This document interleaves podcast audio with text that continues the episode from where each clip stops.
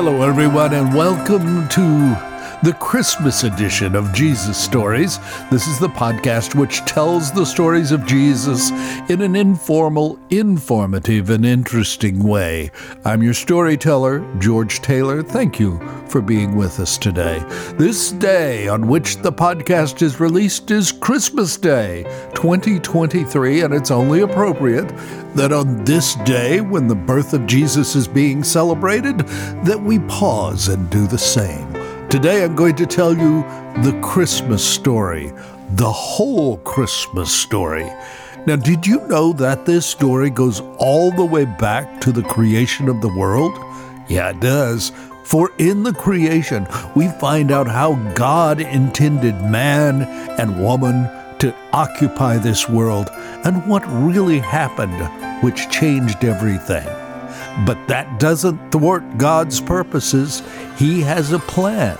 He's got a plan for you and for me. And that plan is born, is wrapped in strips of cloth, laid in a manger, ultimately lived, and then died on this earth.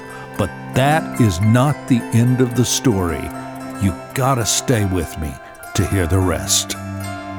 First, let me quickly remind you that this episode and all of these episodes of Jesus Stories are made possible by your support, both in prayer and from your pocketbook. Thank you to those of you who do support us. You can join this effort if you're not a part of it by visiting my website. It's jesusstories.info. Click on the Support This Podcast tab and choose how you'd like to join in. That's jesusstories.info. Now, join me as I tell the story of the birth of Jesus, the whole story share some Christmas music with you, hymns, which help us tell the story, and close with some appropriate comments. This presentation was recorded in a country church in Tennessee about three years ago, and it starts with music joyful music. Oh, come,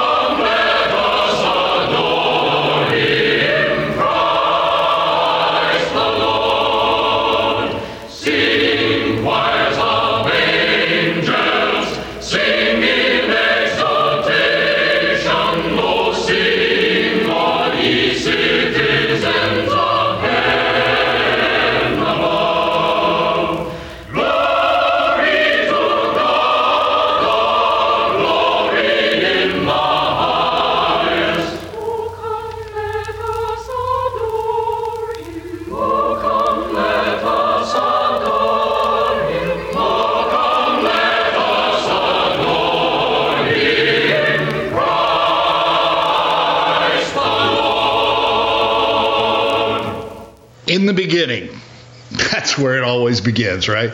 In the beginning. The point when Yahweh created, the moment when time began. In the beginning, God created the heavens and the earth. The earth was formless and empty, and darkness covered the deep waters. And the Spirit of God was hovering over the surface of the waters. So the creation of the heavens and the earth and everything in them was completed. And then God said, Let us make human beings in our image, to be like us. They will reign over the fish of the sea, the birds in the sky, the livestock, all the wild animals on the earth, and the small animals that scurry along the ground. So God created human beings in his own image. In the image of God, he created them. Male and female, he created them. Then God blessed them and said, Be fruitful and multiply. Fill the earth and govern it. Reign over the fish in the sea, the birds in the sky, and all the animals that scurry along the ground. The Lord God placed man in the Garden of Eden to tend and watch over it. The Lord God warned him You may freely eat the fruit of every tree in the garden, except the tree of the knowledge of good and evil. If you eat its fruit, you are sure to die. And so it begins. Yahweh places his perfect creation, man and woman, on the perfect earth, in the perfect spot, Eden, to work the garden, to take care of it, to take care of each other. And Yahweh comes down to spend time with the man and the woman. They walk together in this beautiful spot, in this garden. God is with them.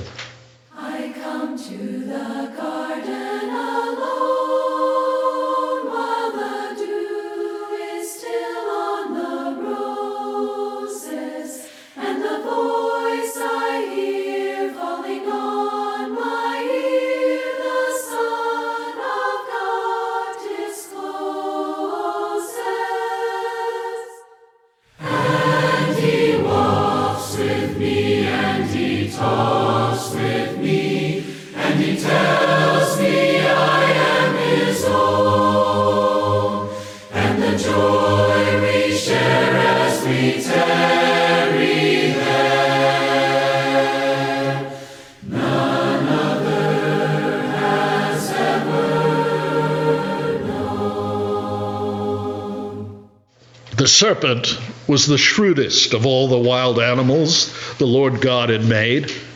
One day he asked the woman, Did God really say you must not eat the fruit of any of the trees in the garden?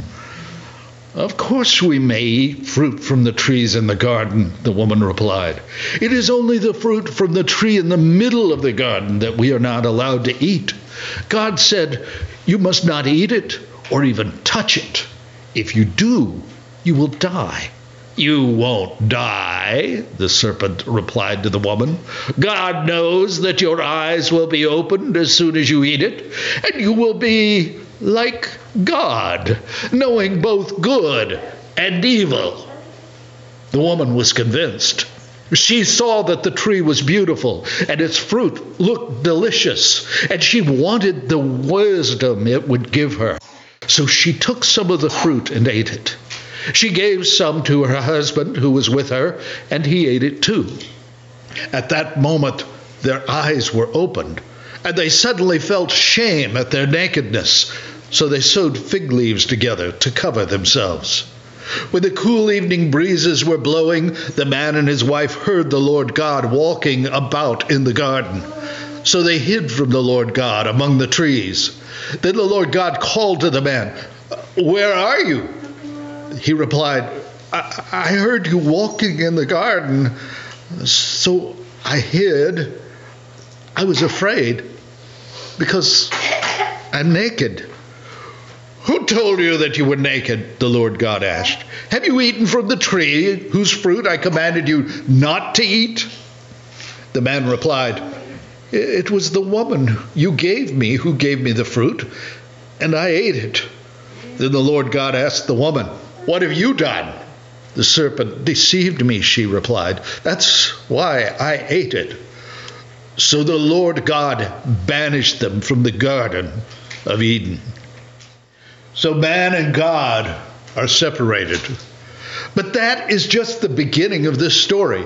For God sought to right this wrong, to bring his creation back to him forever. From the seed of one man, God established a nation to become his very own.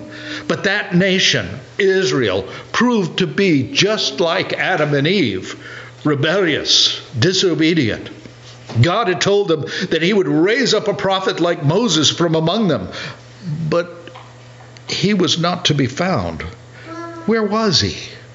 When would he come? Israel waited. They didn't wait well. they continued in their rebellious and sinful ways. God sent messengers, angels, prophets with message of hope. That time of darkness and despair will not go on forever. The land of Zebulun and Naphtali will be humbled. But there will be a time in the future when the Galilee of the Gentiles, which lies along the road that runs between Jordan and the sea, will be filled with glory. The people who walk in darkness will see a great light. For those who live in a land of deep darkness, a light will shine. You will enlarge the nation of Israel, and its people will rejoice. They will rejoice before you, and people rejoice at the harvest, and like warriors dividing plunder. For you will break the yoke of their slavery and lift the heavy burden from their shoulders. You will break the oppressor's rod, just as you did when you destroyed the army of Midian. The boots of the warrior and the uniforms bloodstained by war will all be burned. They will be fuel for the fire. Look, a virgin will conceive a child. She will give birth to a son and will call him Emmanuel, which means God with us. For a child is born to us, a son is given to us. The government will rest on his shoulders, and he will be called Wonderful Counselor, Mighty God, Everlasting Father, Prince of Peace. The government and his peace will never end. He will rule with fairness and justice from the throne of his ancestor David for all eternity. The passionate commitment of the Lord of heaven's armies will make this happen. O come, O come,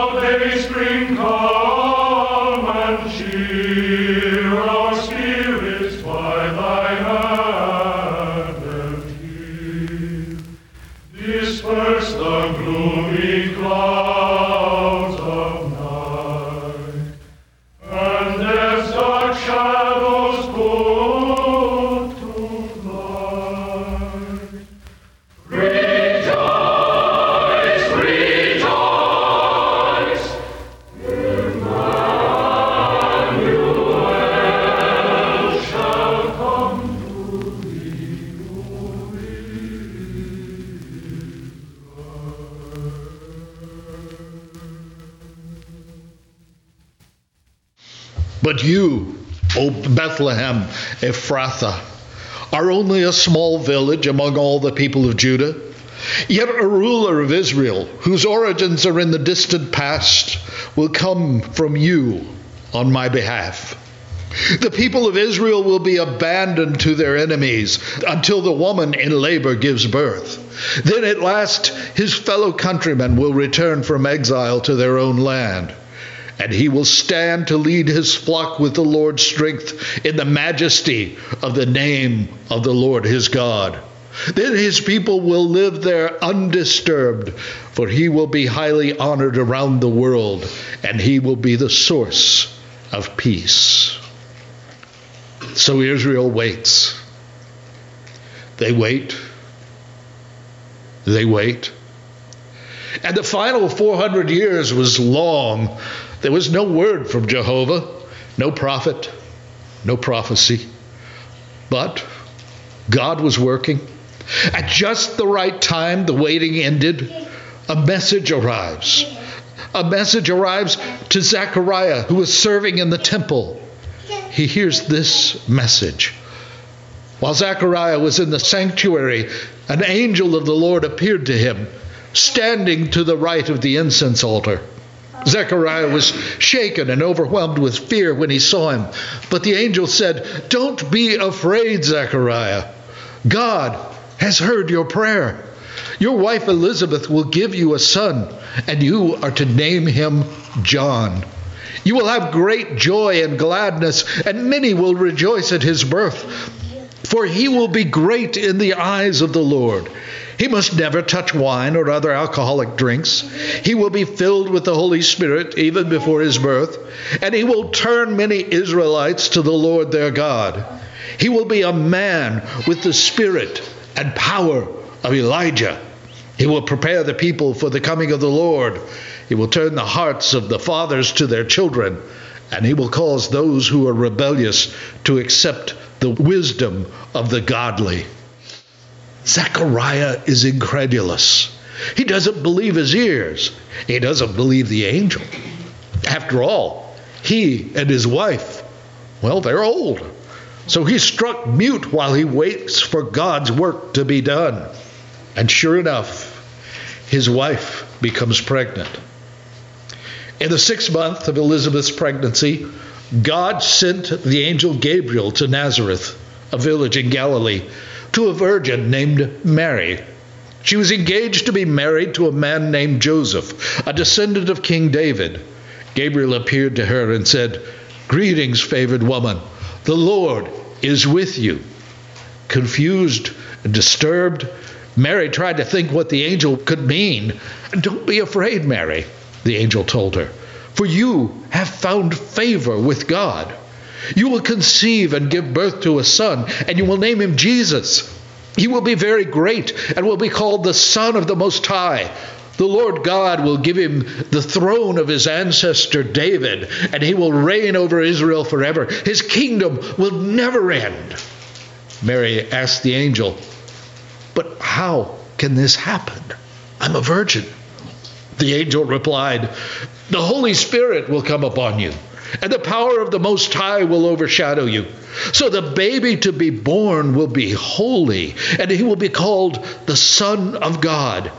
What's more, your relative Elizabeth has become pregnant in her old age. People used to say she was barren, but she has conceived a son and is now in her sixth month. For the word of God will never fail. Mary responded, I am the Lord's servant. May everything you have said about me come true. And then the angel left her. So Jehovah has set up two miraculous births to bring Israel's waiting to an end. But who's going to notice? At that time, the Roman Emperor, Augustus, decreed that a census should be taken throughout the Roman Empire. This was the first census taken when Quirinius was governor of Syria. All returned to their own ancestral towns to register for the census. And because Joseph was a descendant of King David, he had to go to Bethlehem in Judea, David's uh, ancient home. He traveled there from the village of Nazareth in Galilee. He took with him Mary, to whom he was engaged, who was now expecting a child. And while they were there, the time came for her baby to be born. She gave birth to her firstborn son. She wrapped him snugly in strips of cloth and laid him in a manger because there was no lodging available for him. She gave birth to her firstborn son. The one who Israel was expecting was born. Born in a nothing town, Bethlehem, a town known only for its lambs, its sheep its sheep which were destined to be slaughtered. A town so small that when people came from out of town, there was no place for them to stay. So there was no place for Mary to give birth.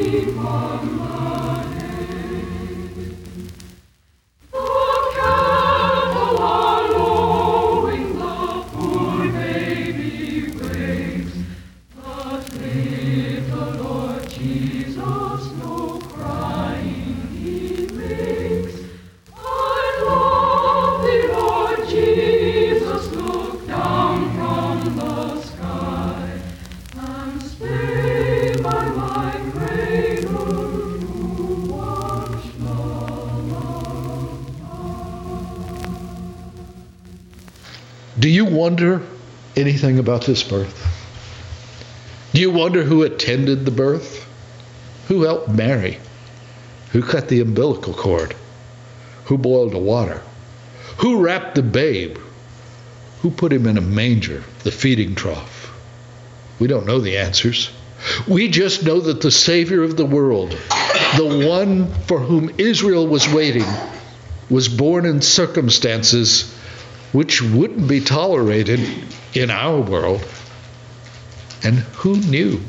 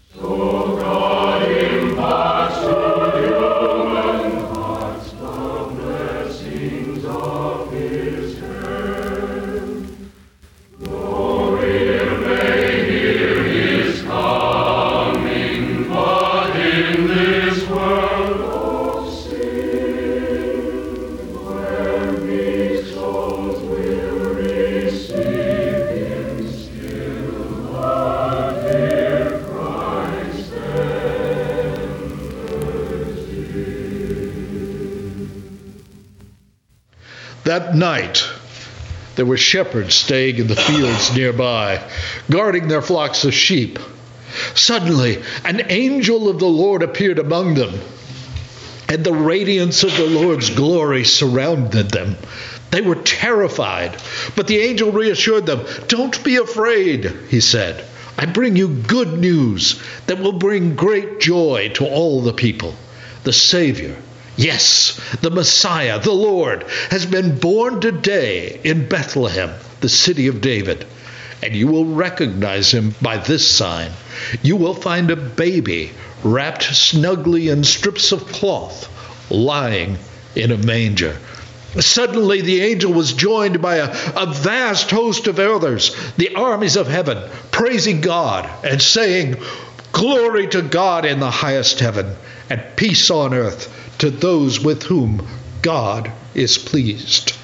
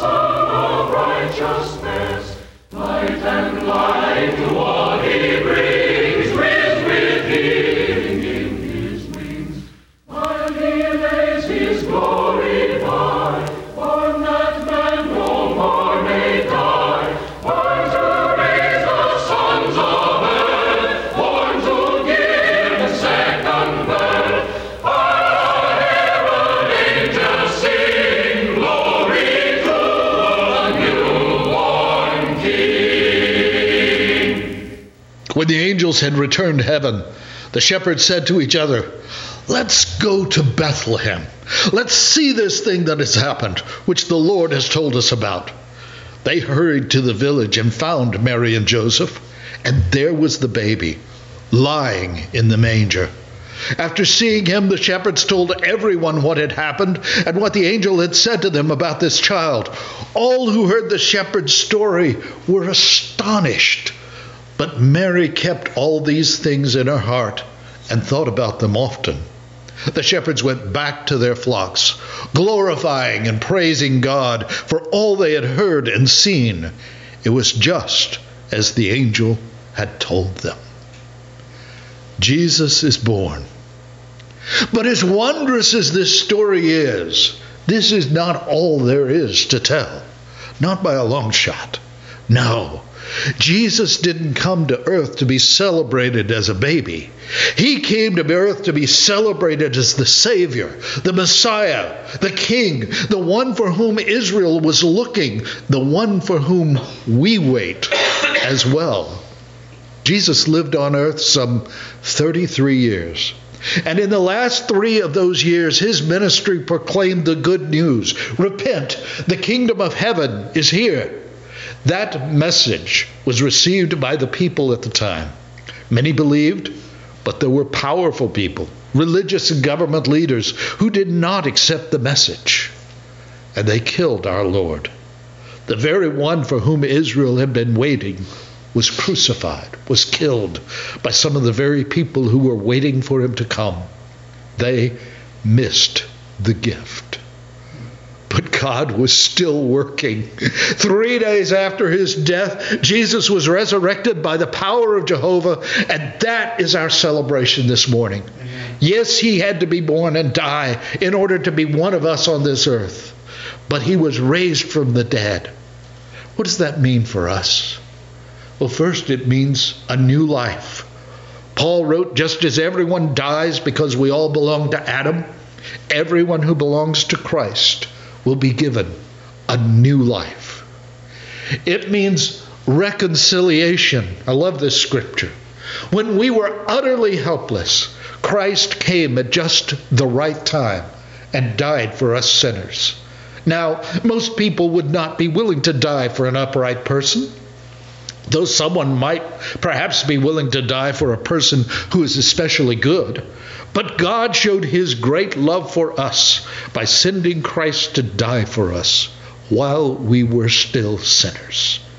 And since we have been made right in God's sight by the blood of Christ, he will certainly save us from God's condemnation. For since our friendship with God was restored by the death of his Son while we were still his enemies, we will certainly be saved through the life of his Son.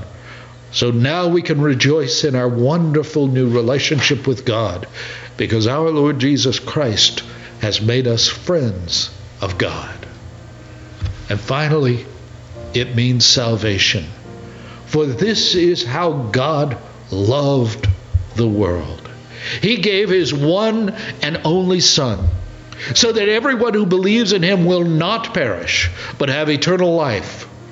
God sent his Son into the world not to judge the world, but to save the world through him.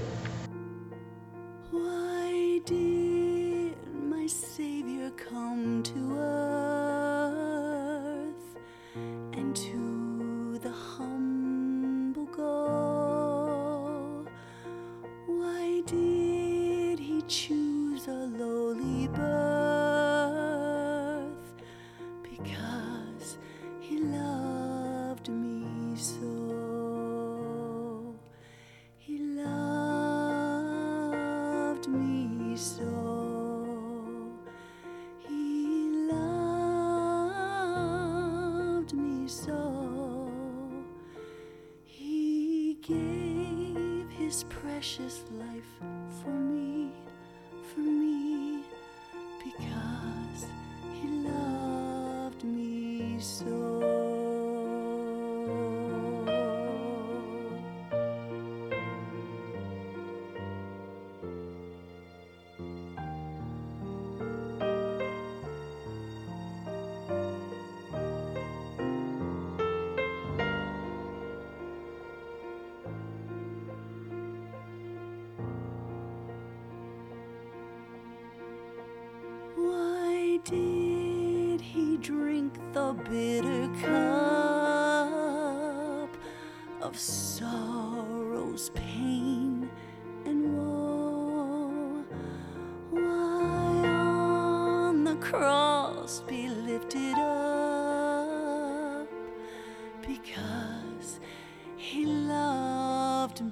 so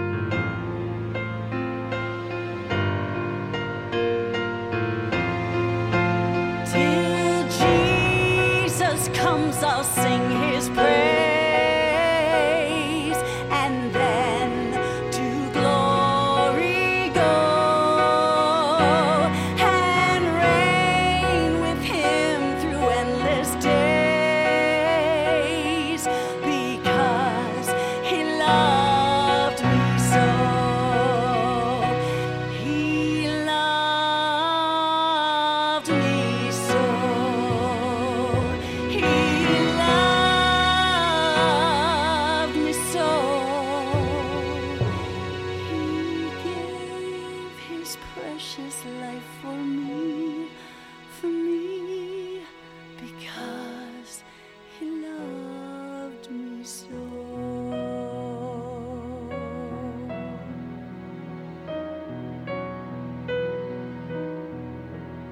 He gave his precious life for me, for me,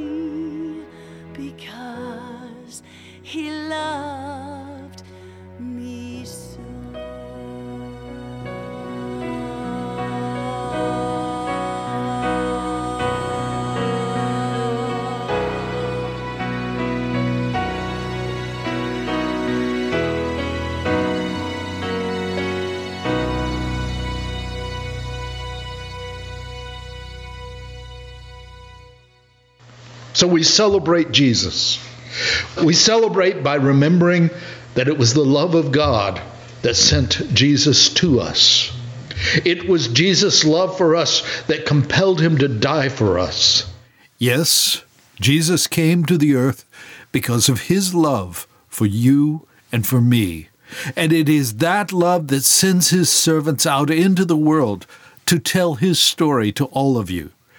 This podcast tells the story of Jesus in a way which allows you to make up your own mind about him, about how you should respond to him. So, my question is this How has this podcast touched you? How has it touched your heart? Would you share it with me on social media or via email? Links for both are in the show notes on our podcast player or on the website, jesusstories.info. And that's the whole Christmas story. From start to, well, well, it's not finished yet. Jesus stories are still being written, and we will continue to tell them in 2024. I invite you to join me in two weeks. In our next episode, we will continue with the interview we started last time with Dennis and his encounter with and deliverance from evil. In the meantime, God bless you and Merry Christmas.